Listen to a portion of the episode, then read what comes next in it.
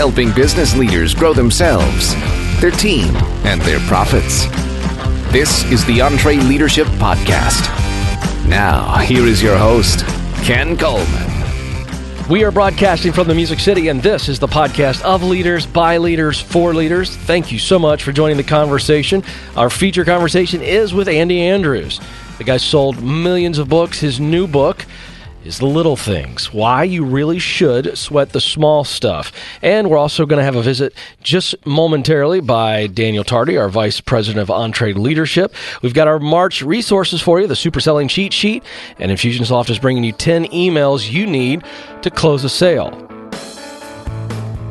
Well, this is a big treat. It's always great to have the grand poobah of all things EntreLeadership, Mr. Daniel Tardy, our VP of EntreLeadership. Good to have you back in studio, pal. Thanks for having me. All right, so this is fun. Uh, I, I'm, I'm loving getting some insight from you on things we're hearing from customers.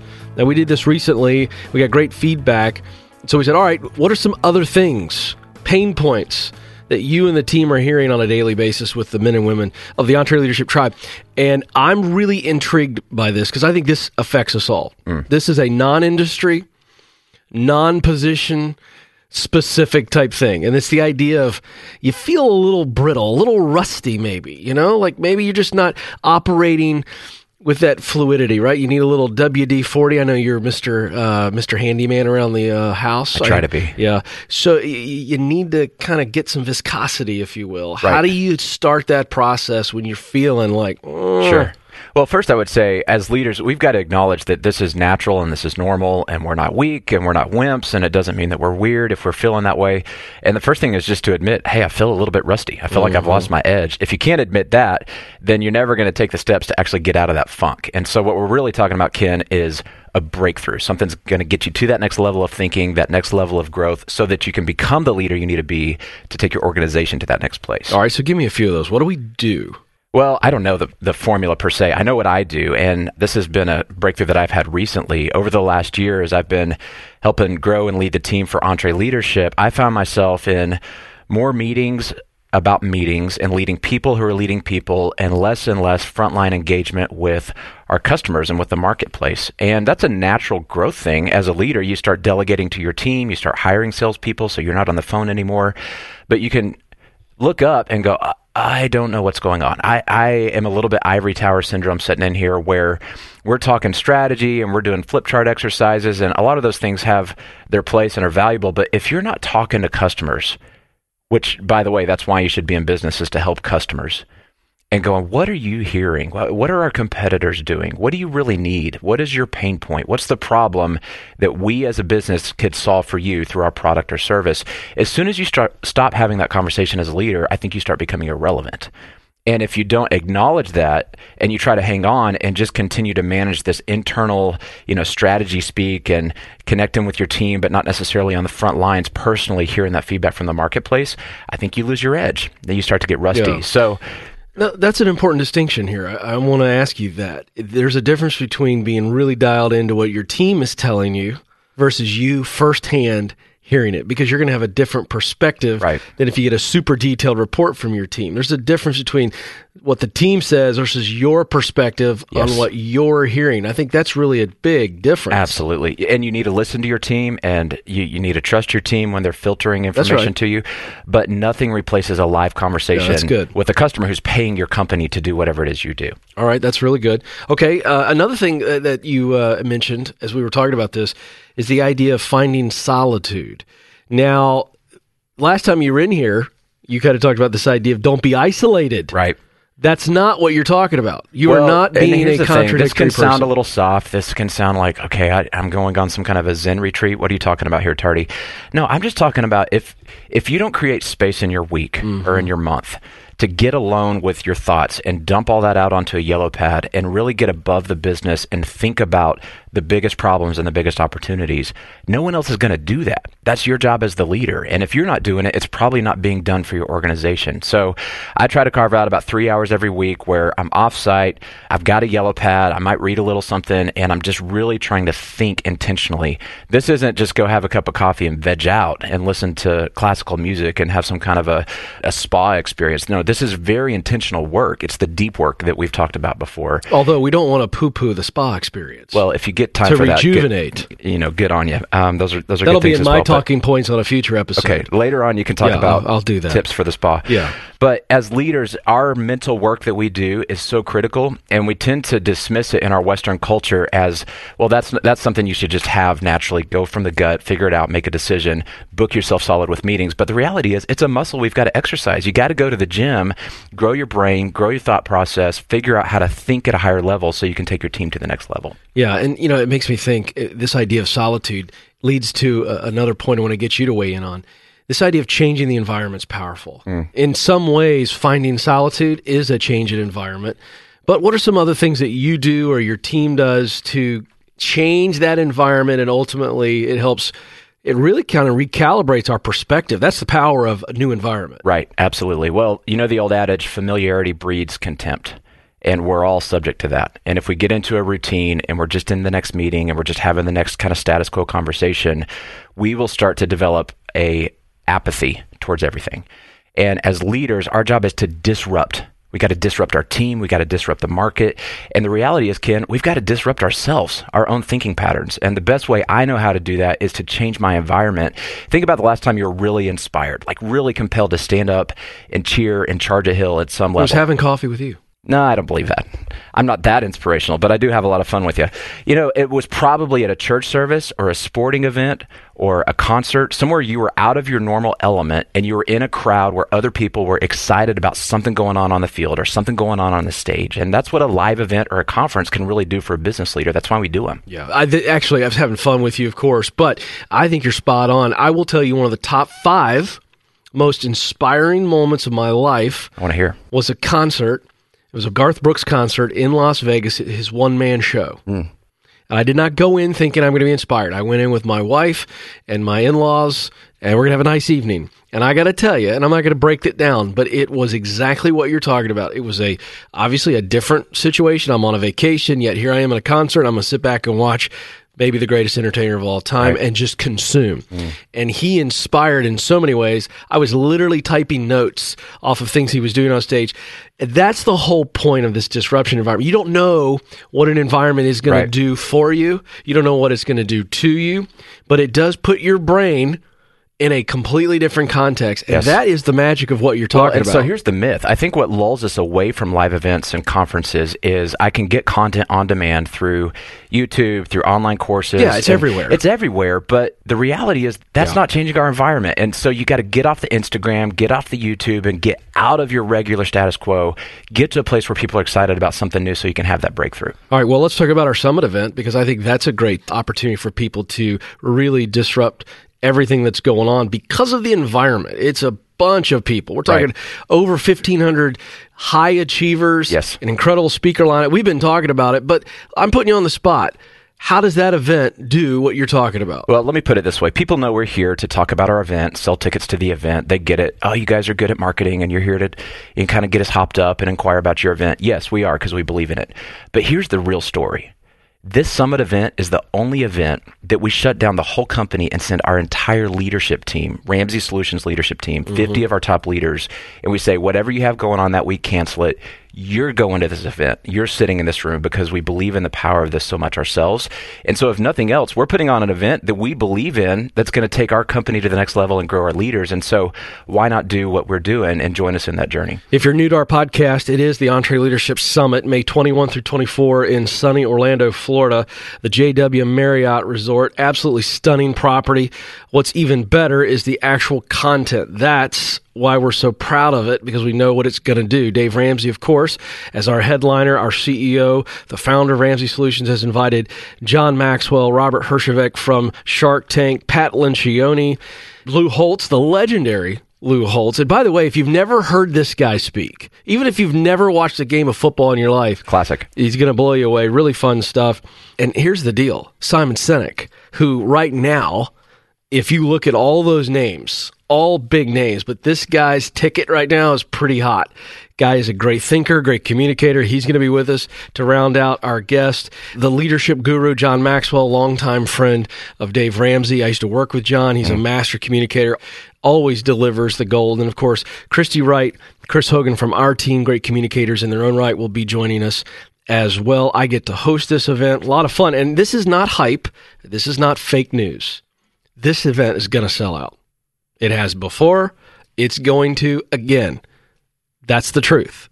So, do you want to be here or not? It's worth it. I'm telling you, it's worth it. Here's how you get more info and how you sign up. Summit 17 is the phrase. You're going to text that. Summit 17. It's very simple. Text it to 33444. 33444. You'll get a link back and our team will get with you.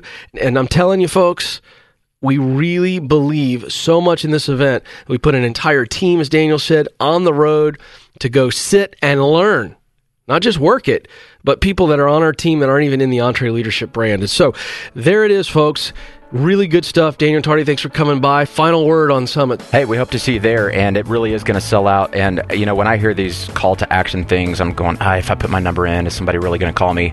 Our sales team calls you. That's what we do. So you're not going to get the runaround. You're not going to get a high pressure pitch. But if you want to sign up and get information and see if this is the solution for your business, you're going to get super served by our team. And that's the best way to do it. May 21 through 24, Orlando, Florida. Can't wait to see you there.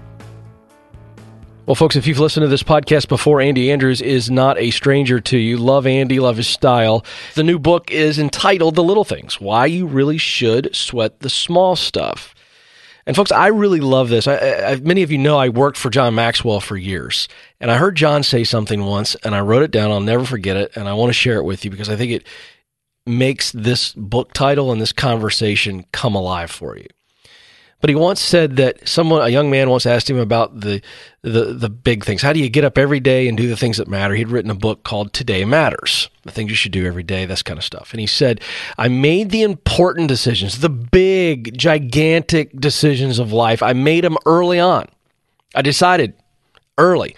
This is what I'm going to believe. This is what I'm going to do. So, for instance, I'm, I'm going to be committed to my wife. I've made the commitment. Divorce isn't an option. That's a, that's a big one, right? I'm going to be a leader of integrity. I'm going to be honest. I'm not going to cheat people. You know, whatever the big values decisions are, that's what Maxwell was talking about. He said, I made those decisions early, and then I spent the rest of my life managing those decisions.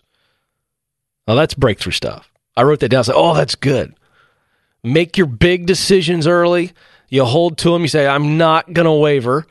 So then every day, when it comes to the big things in life, values type stuff, you're managing those decisions every day. Hey, I've already decided this. So how's that going to affect how I live today? I think that's a great, great thought. And it really leads us beautifully in this idea in the book that Andy's talking about the little things. Little things make a huge difference. And if you've already made the decision, as Maxwell says, on the big things in life, then you can spend each and every day focusing on the little things that manage those big decisions. I think this is a wonderful thought. And of course, Andy writes so brilliantly on it. So here he is, Andy Andrews.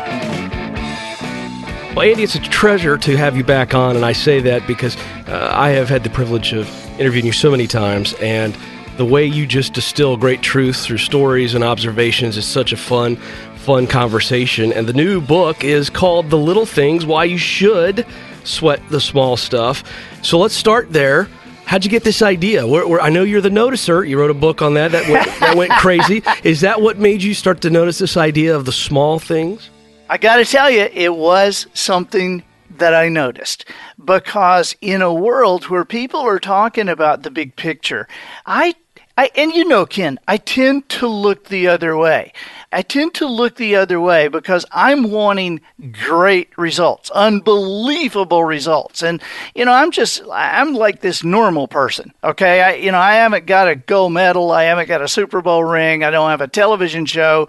And so when I go in and work with a company or work with a team, I can't afford to have 15% growth or 17% growth. I got to double or triple because I got to have incredible results. Well, to have incredible results, you got to do something just totally different. And so, one of the things that I noticed is that everybody is concerned with the big picture. There is that mantra out there don't sweat the small stuff. It's all about, you know, keep your eyes on the big picture. But what people forget is that every big picture is created one tiny brushstroke at a time. If you look at Da Vinci's masterpiece, the Mona Lisa, he created that with the smallest paintbrush that had ever been used. To this day, you can't see brushstrokes even with a magnifying glass in that. And, and of course, he was creating a masterpiece. And so your own life when you get to the end of your own life, whatever you have created, whether it's a masterpiece or a disaster, either way, it will have been done one tiny moment, a brushstroke at a time. Mm, that's so good. All right, so set us up. We'll get into more detailed stuff here coming up. But I want our listeners, these are high performance people. They're achievers, they're leaders. And when they hear this, I think that kind of shakes us a little bit. And I think that's wonderful. So give us an idea what you take us through in this book. What type of little things should we be laser focused in on? Give us a summary. First of all, let me just let me make sure that everybody knows that this book, this is not a recreation of stuff I've done before. It's not a recreation of stuff somebody else has done. In other words, there's a lot of this stuff in here that you've never heard before, and there's a lot of stuff, a ton of stuff in here that's never been written before. And the reason is because it is counterintuitive to what you have been doing. And I understand that everybody listening to this podcast, I mean, I, you know, Dave's a friend, you're a friend, and I know these people. And everybody on this podcast they are at the top of their game. Well, if you're at the top of your game, there is a way things are done. And so I had to figure out, I mean, you know, I, I actually have my hand in the last nine college football national championships in a row, uh, working with the coaches, the teams, or them using my material. And, and I always use the example, you know, you go into Nick Saban or Urban Meyer, you know, what are you going to say to them? These guys are obviously at the top of their game. What am I going to say? Hey, I played football in the sixth grade. Let me help you out here, right? And so everything I want you to understand will be counterintuitive. You know, I had some unbelievable increases with companies and teams. And Polly, my wife, can you get a kick out of this? She asked me not too long ago. She said, "How do you do that with a mortgage company? How are you doing that with a football team? You, you know, no offense, but you don't know anything about this stuff." And I said, "Well, you're exactly right. I don't. Mm. I, I know I know about people, but I don't know about the industry itself." And I said, "And here's a curious thing." If somebody came up to me in, a, in an airport and said, Andy, we'll never see you again, and we only have 30 seconds with you, and we need you to tell us something that will give us a chance at increasing 15% a year for the next decade, I, I couldn't do it. I couldn't do it because that would require a knowledge of their industry. Because, you know, the best in any industry increase 15 to 20 percent a year over and over and over again. That's what the best do. And so that requires best practices and, and industry standards. It requires the knowledge of the industry. So I couldn't do it. But if somebody came up to me in an airport and said, Andy, we only have 30 seconds with you, and we need you to give us something that will give us a chance at doubling our entire company in a year. Well, I could do that in a heartbeat. I could easily do that because all I would say was, okay, look at your industry, see what everybody's doing, turn around, go the other way. Because you wanted a chance, right? That's what you wanted, is a chance to double. Okay, look at your industry. You see anybody doubling? Don't do what they're doing. You do what they're doing. You're not. You ain't got a chance at doubling. You wanted a chance. Turn around, go the other way. See, these little bitty things are what really make a difference, like the difference in how and why.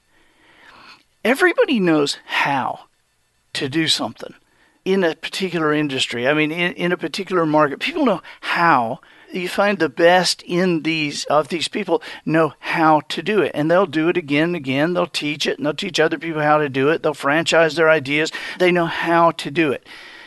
But you will find achievers that they have created organizations or they've created amazing things that you kind of don't even know what they do. It's just like, you know, he has a coconut plantation in Costa Rica and he has a furniture plant in North Carolina. And did you know that goat meat was the fastest birth to market meat in the world? Yeah, well, he did, and he made $75 million with a goat farm in Iowa last year. These people have things that you have no idea how they connect. Well, see, here's, here's the thing while everybody else knows how, they know why a principle works as it does. Mm. You can know how it works and harness the power of that principle. But until you know why a principle works as it does, you will never harness the full power. Because when you know why a principle works as it does, you can harness that principle to work in other things in different contexts that seem to have no relation to what everybody else is using it for. Mm.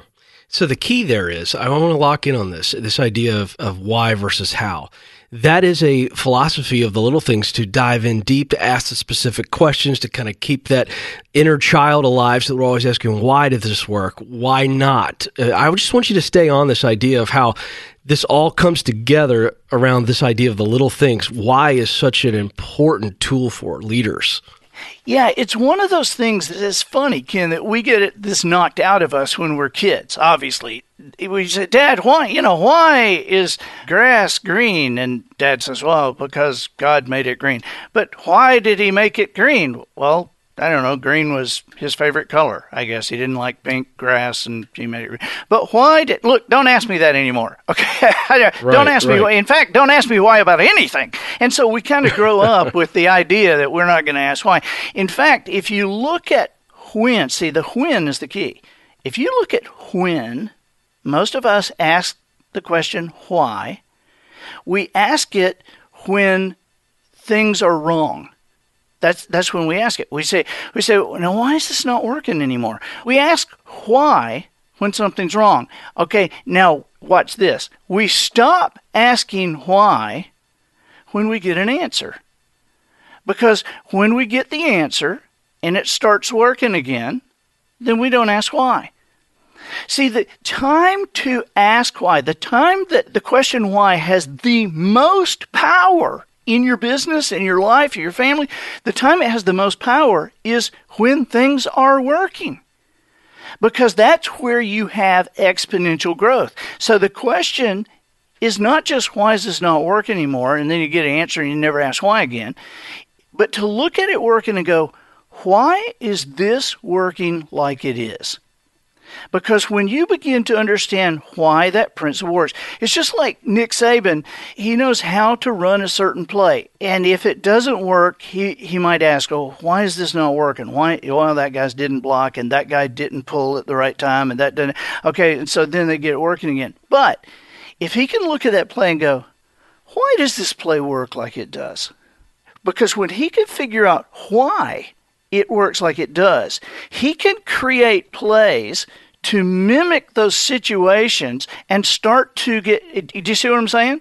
Absolutely. This brings this whole idea alive because when we keep drilling down, if you will, uh, if you're using uh, the ice pick, the the Y is an ice pick, and it just chops through that big block of ice. And what ends up happening are these little pieces, little things. I'm trying to get this metaphor for folks because this is the genius. You said you've worked with Urban Meyer and and some of these teams, and when they're working so well, they've got fine tuned units, and you go in, it's these little things that Nick Saban notices, or that Urban Meyer notices, or that you help them notice, and all of a sudden, it's this little nugget that has profound effect effect. Is that what we need to hear? Absolutely. What I do, Ken, when I work with companies and when I work with teams, what I tell them I do is I help people compete at a level the competition doesn't know there's a game going on. And and Oh, hold and on, the, hold on. That's a that's a big statement. I want you to unpack that real quick before you go any okay. further. Unpack that one. All right, all right. So, so the the idea is, I help people compete at a level the competition doesn't know there's a game going on. The first thing you got to realize is that everybody competes the same way. I don't care what industry they're in. You know, if you go to an insurance guy and say, okay, we're shopping insurance for the car, he'll tell you the price, the product, he'll tell you the history of the company, he'll tell you the service, how they service the thing, how they, you know, then you go to another insurance guy, and if you listen closely, you'll realize he's saying the same thing. It's the same thing. It's kind of the same price. It's kind, it's a different name of the product, but it's the same thing.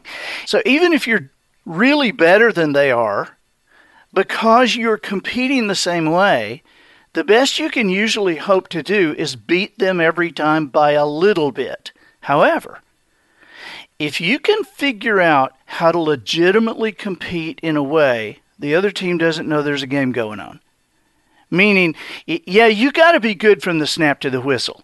You got to be good at the fundamentals. But if you can also figure out how to legitimately compete from the whistle to the next snap while everybody else is just standing around, you'll run them off the field. Mm-hmm. But it requires a shift of thinking from the big picture to the little things. I'll tell you a very curious little thing on the football field people get a kick out of. If you looked at the defense in the first quarter, in the first of the game, these guys are leaning in. Their their arms are hanging loose. They're wiggling their fingers. I mean, they man, they're loose, limbered. They are ready to fire across that line. But the body language changed, and certainly in the fourth quarter, if you looked at the defense, most of them stand with their hands on their hips. They're exhausted. Mm-hmm. So we thought, well, what would happen if in the fourth quarter, when all the other team is exhausted, our guys just make the just just the one little shift to appear fresh, ready to go, not wilted. It further demoralizes other team because there's like these guys. They're I mean they're not even tired. Mm-hmm. It it's just a little bitty thing that shifts a mental there and there are so many of those things I couldn't even tell you.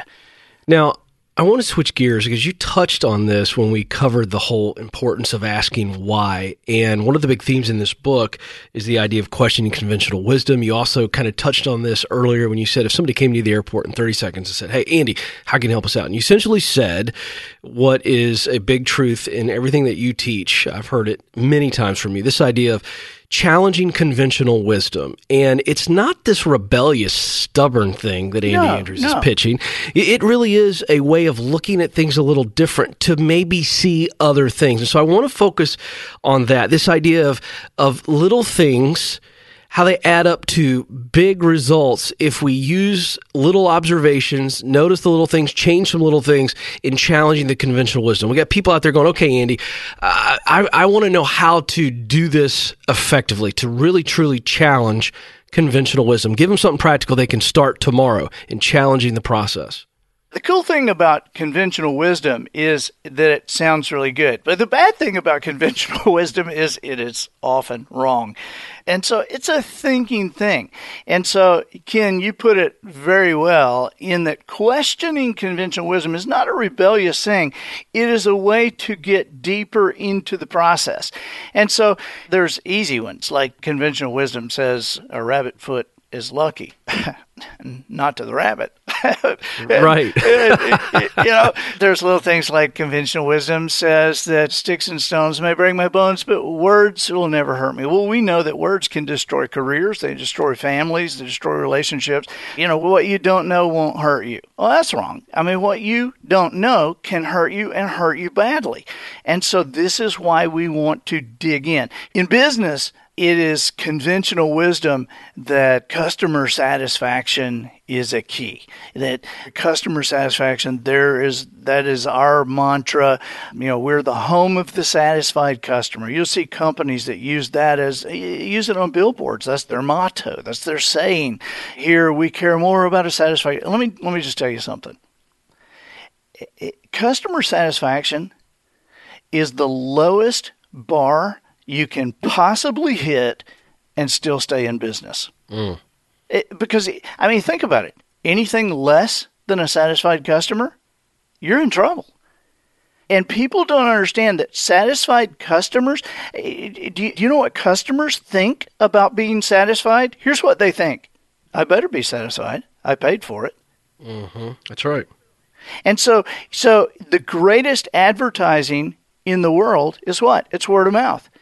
If the word of mouth is good, competition, uh, well, if the word of mouth is great, if it's remarkable, if it's incredible, if the word of mouth is incredible, your competition cannot possibly traditionally advertise against you. If your word of mouth is bad, your own traditional advertising cannot possibly pick up the pieces. And so, word of mouth is the key. And when you're talking about customer satisfaction, when you're talking about a satisfied customer, here is the sound of a satisfied customer. So, um, hey, listen, I was just checking, I because I'm about to do business with uh, Joe Blow and Associates over here, and uh, I know that you just did. Did everything go okay with that? Yeah, yeah, yeah, it was fine. So, so you were happy with the, the way all that turned out? Yeah. So no, no problems at all? No, no, no, no, it's good. That's a satisfied customer. And all that does is just keep them in, you know, if somebody's shopping for business or shopping for a place to use, that just keeps them in the mix, okay?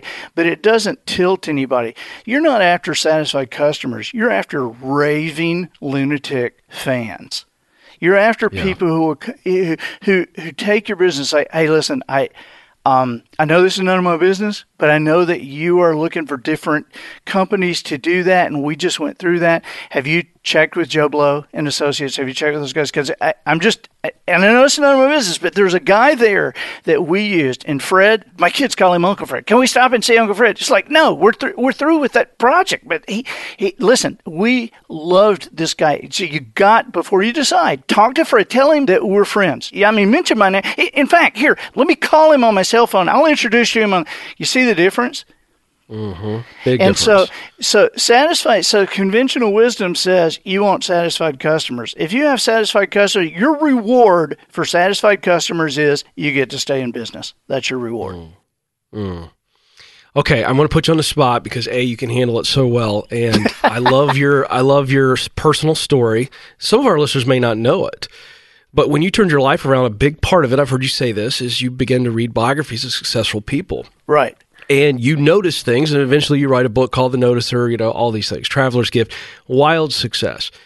And I just want to ask you, with this idea of little things, is there somebody that sticks out to you uh, that we might know, but they were very successful in large part because they understood this whole concept of the little things. Something specific that just pops in your mind of somebody who who noticed the little things, made the changes around the little things, and then ended up changing the course of history. you know that's a great question. That's a great question ken because i never thought about this until you asked that question. But you know they write biographies. People people who have biographies written about them are people who are extraordinarily successful r- right i mean they don't they don't write biographies about people who have average success it's extraordinary success that gets the print it gets the the publicity I mean, one of the first things that popped into my mind was uh you know who's who's the popcorn guy you, you remember the guy that made the popcorn Orville Redenbacher. Orville Redenbacher. Orville Redenbacher. You remember the secret? It's the moisture content. Fourteen percent. I mean, I mean, what a little thing. What a little thing that created a billion dollar empire. This guy figured out it was that there was a certain moisture content in the popcorn that if you hybridized it to a certain moisture content that I mean, can you think of anything smaller than that?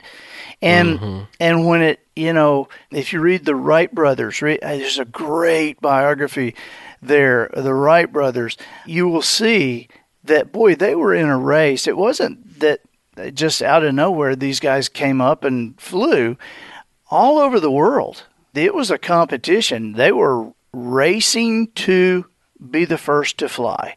Mm-hmm. And to see how many directions people went in and to see those two guys because there were there were people who had you know degrees and who had experience in certain engineering things.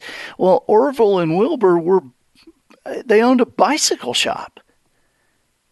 And and yet it was a few tiny things that they noticed about birds that allowed them to be the first and the people that we remember to this day over and over and over again. But because they're little, you got to look. You got to look. Yeah. And and you can look into the lives, into the biographies and you can find those things, but I promise you in your business, in your business, in what you do, and what you are doing for your family, to, to lead your business, to lead your family, to raise your kids. Let, let me tell you an amazing little thing that can gain you so much influence and gain you so much business acceptance, and that is to help people with their families. Mm-hmm. The more that you know about situation being able to raise kids into great adults. The the more you know about solving problems the more culturally literate you are in useful areas the more useful you are and the more valuable you are to people. And people see here's a secret. Here's a very little thing that is a, a massive secret out there and I, I, I preach this all the time with my clients, and that is that whatever industry you're in, I don't care what industry you're in, the real product is you. Mm-hmm. Everybody competes with price and product. Have you ever paid more for something than you had to? Yeah. Have you ever gone to more trouble to get it than you had to? Yeah. We all have. If there's something that trumps price and product, why does everybody compete with price and product? And what is it that trumps it? I'll tell you what trumps it. It's you. Yeah, I want to stay right here, and and I, when you were talking about this idea that the real difference maker is you, and and that last statement you made about our own personal value, and I think that's what's so brilliant about this concept in this book. I want to take you to uh, a story that I've I'm guessing Andy that you have shared hundreds and hundreds and hundreds of times. Uh, you wrote a little book called The Butterfly Effect, and I've heard you share this. You shared it on my radio show many years ago when I had you on. And to me, it's still one of the most valuable stories I have ever heard. So, for me, on behalf of our audience, this idea of little things and the value of one person and our our ability to actually make gargantuan change. Tell the story of yeah, I, former I, vice I, president. I, I don't want to give his name away. I don't want to give his name away because it'll ruin the story. But yeah, tell I mean, that tru- story. truly, truly, there is nothing smaller than a flap of a butterfly's wings when you think about it. And yet, eh, that that whole idea, the butterfly effect, was a it was a doctoral thesis written in 1963 by Edward Lorenz, and it was laughed out of the the New York Academy of Science. Pe- people thought it was crazy, and it, and it was kind of crazy. The idea that a butterfly could flap its wings and set molecules of air in motion that moved other molecules of air that somewhere down the line on the other side of the world could create weather patterns. It, you know, the butterfly. It was it was crazy, but it was interesting. And because it was interesting, it hung around, you know, forever in myth and urban legend and comic books and bad movies until finally physics professors in, in the 90s proved the butterfly effect was accurate and viable and it worked every time, and not just with butterflies, it worked with any form of moving matter, including people. So it now has the status of a law, just like the law of gravity. In scientific circles, the butterfly effect is known as the law of sensitive dependence upon initial conditions. And it works every time. And the story Ken's referring to, I know that you're referring to, is is the time that I was in a hotel room about to go talk to some people. I, was, I never will forget. I was ironing the left sleeve of a white shirt.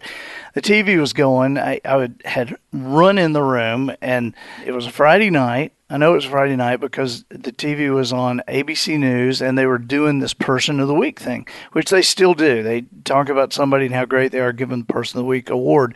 And and so this guy, I'm barely listening. This guy, the anchor says, and so the, the Person of the Week for, and he gave the date, is Norman Borlaug. Well, man, I put the iron down my jaw is around my knees. Norman Borlaug, I didn't know the guy was still alive. I knew who he mm. was because I had written a book uh, called The Lost Choice, and I'd done some research and went down a rabbit trail, pulled a thread. I found this guy, Norman Borlaug. You know, he actually died several years ago now in Dallas, 96 when he died.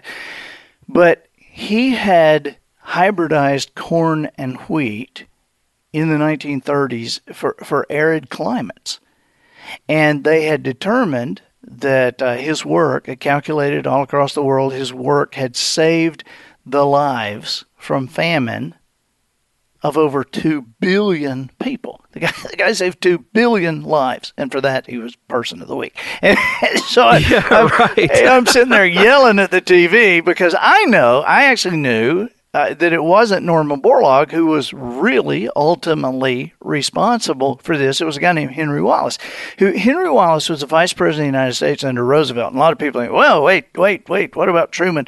Well, that's true. Truman was the vice president when Roosevelt died, but uh, you know, Roosevelt was elected four times. This was before presidential term limits, and very curiously, he had three different vice presidents. The middle one was the former Secretary of Agriculture, a man named Henry Wallace, who, while he was Vice President of the United States, used the power of that office to create a, a station in Mexico whose sole purpose was to figure out how to hybridize corn and wheat for arid climates. And Henry Wallace hired a young man named Norman Borlaug to run it. And of course, Borlaug won the Nobel Prize, and Borlaug got Person of the Week. But but really, when you think about it, it's Henry Wallace who was responsible for saving the two billion people. Unless, unless, unless you you, you think uh, maybe it was George Washington Carver. You remember Carver, Ken? Sure. Right. The the oh, peanut yeah. stuff, and and one of the things people don't know about Carver is when he was 19 years old and a student at Iowa State University, had a dairy sciences professor who on Saturday and Sunday afternoon would allow his six year old boy to go on botanical expeditions with this brilliant student. And, you know, George Washington Carver was basically this kid's babysitter because it was George Washington Carver who took this six year old and put a vision in him about plants and what they could do for humanity. It was George Washington Carver who took this this six year old Henry Wallace long before he ever thought about being vice president and put a put a vision in his life, uh, pointed his life in a direction, and it is it's amazing, really, when you think about Carver. All the years he spent flapping his butterfly wings with a peanut, 266 things he developed from the peanut that we still use today. All the years he spent uh, flapping his butterfly wings with the sweet potato, 88 things we developed from the sweet potato that that we still use today. And and while nobody was even looking, he took a couple of weekends with a six year old kid and and flapped mm. his wings with a little boy and just happened to save the lives of two billion people. Mm. Obviously, the point of the story is how far back could we go to show whose move at what time made, you know, to save the lives of two billion people, a number that increases as we talk here, and and and then how far forward could we go in your life to show mm. the difference you will make with the very little things that you do and don't do? What little things can make a difference and change the entire world, the course of history. Mm. He is Andy Andrews, and I'm so glad you shared that story, Andy. I don't know how you couldn't be inspired by that. And the book that you got to go get, run, get it, dive into it. There's so much we didn't even uncover, and it is a must read. Everything Andy does is a must read. The new book is The Little Things Why You Really Should Sweat the Small Stuff. Andy, you're a great friend, great storyteller. You're a friend to businessmen, a friend to uh, just everyday people who want to make the most out of their life. Thank you for your unique gift and for spending your valuable time with us. We're better for it, and we appreciate it. Buddy, thank you. I, you know how much I love you guys and appreciate you very much, Ken. Thanks so much for the time. Hey, if you'd like to learn more about the book or get the book, go to andyandrews.com slash little things. andyandrews.com slash little things. All right, folks, this month we're on a mission to help you increase your sales. So Eric, the producer, and I were talking about some ideas, and we went back to the archives. I always love when Eric, the producer, does this. He went back, pulled some content from my conversations with Daniel Pink and Tim Sanders, both New York Times best-selling authors. Again, these are from previous episodes, and uh, we have, by the way, the links if you're new to our podcast in the show notes. If you'd like to hear the entire interview from those episodes, we make it simple. You don't have to go back and look for them. Just go to this episode show notes, and we have the full conversation. But both these guys give you some great insight on sales, how to win. Both these guys get it. So it's great stuff. And then after that, we're going to give you our two tools, both from Infusionsoft and our EntreLeadership team. They're going to help you win big. Don't miss that. But first, here's some insight from Daniel Pink and Tim Sanders. The most effective pitchers were those who thought of the pitch as an invitation to collaborate. And that's, that's changed the way that I pitch.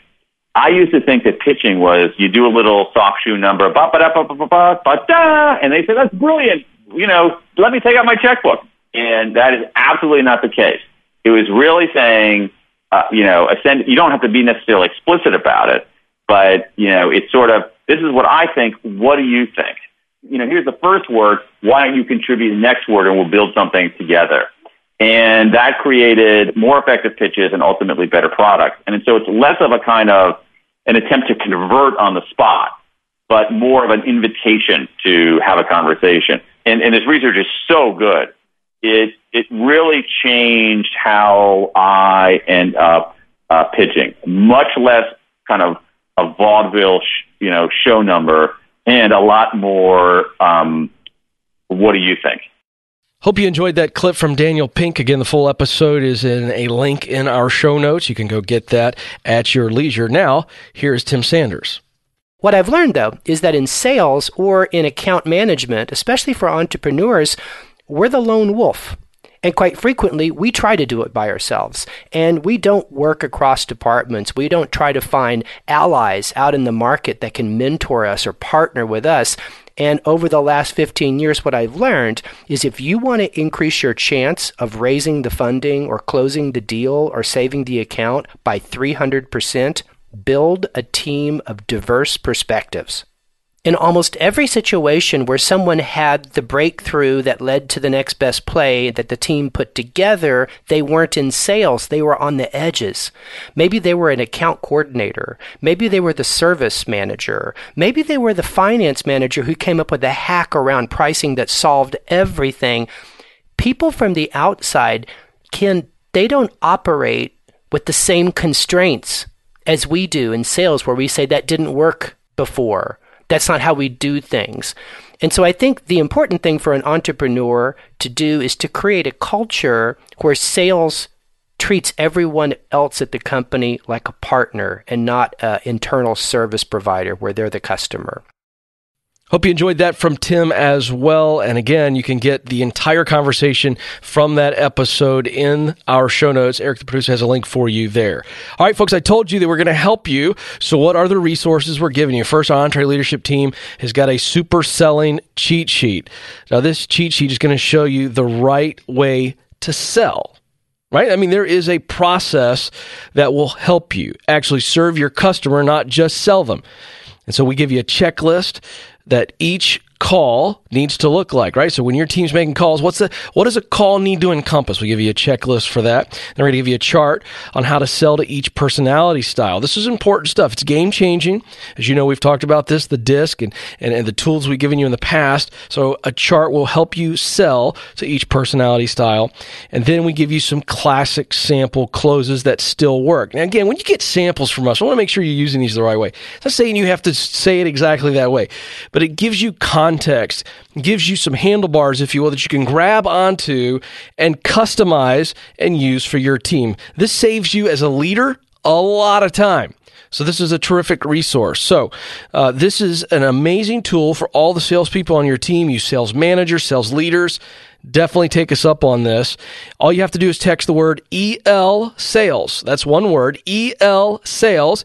Text that to 33444. That's 33444. Now, if you want to help your team sale via email. Now, now, I'm not a huge fan of this normally, but I tell you, I looked at this resource. And, you know, there are times where an email cuts through the clutter and it, you can really sell on email. You don't rely on that exclusively, but Infusionsoft has come up with an amazing resource entitled 10 Emails You Need to Close a Sale. So it's a part of the process. It's not all relying on email, but it's using email in its context, in its platform to help you close. So when you're trying to close a sale through email, sometimes it's tough to determine what to say, when do you say it, how to not sound pushy, right? Because when you're typing something, there's no emotion on either end of that. You, are not sure how it's being said. It's just being typed. And so they give you some really, really wonderful guardrails to use this well. The email marketing experts at Infusionsoft are going to give this away to you 10 free email templates that come to you in this resource. So you've got templates again that you can just begin to use, massage, and make them work for you. You'll also be shown how to use a good call to action. Avoid being marked as spam. You don't want somebody thinking that. That's the death knell for any type of email outreach. And it'll also help you save time by using these emails automatically. You can get it all at infusionsoft.com slash 10 emails. Infusionsoft.com slash 10 emails.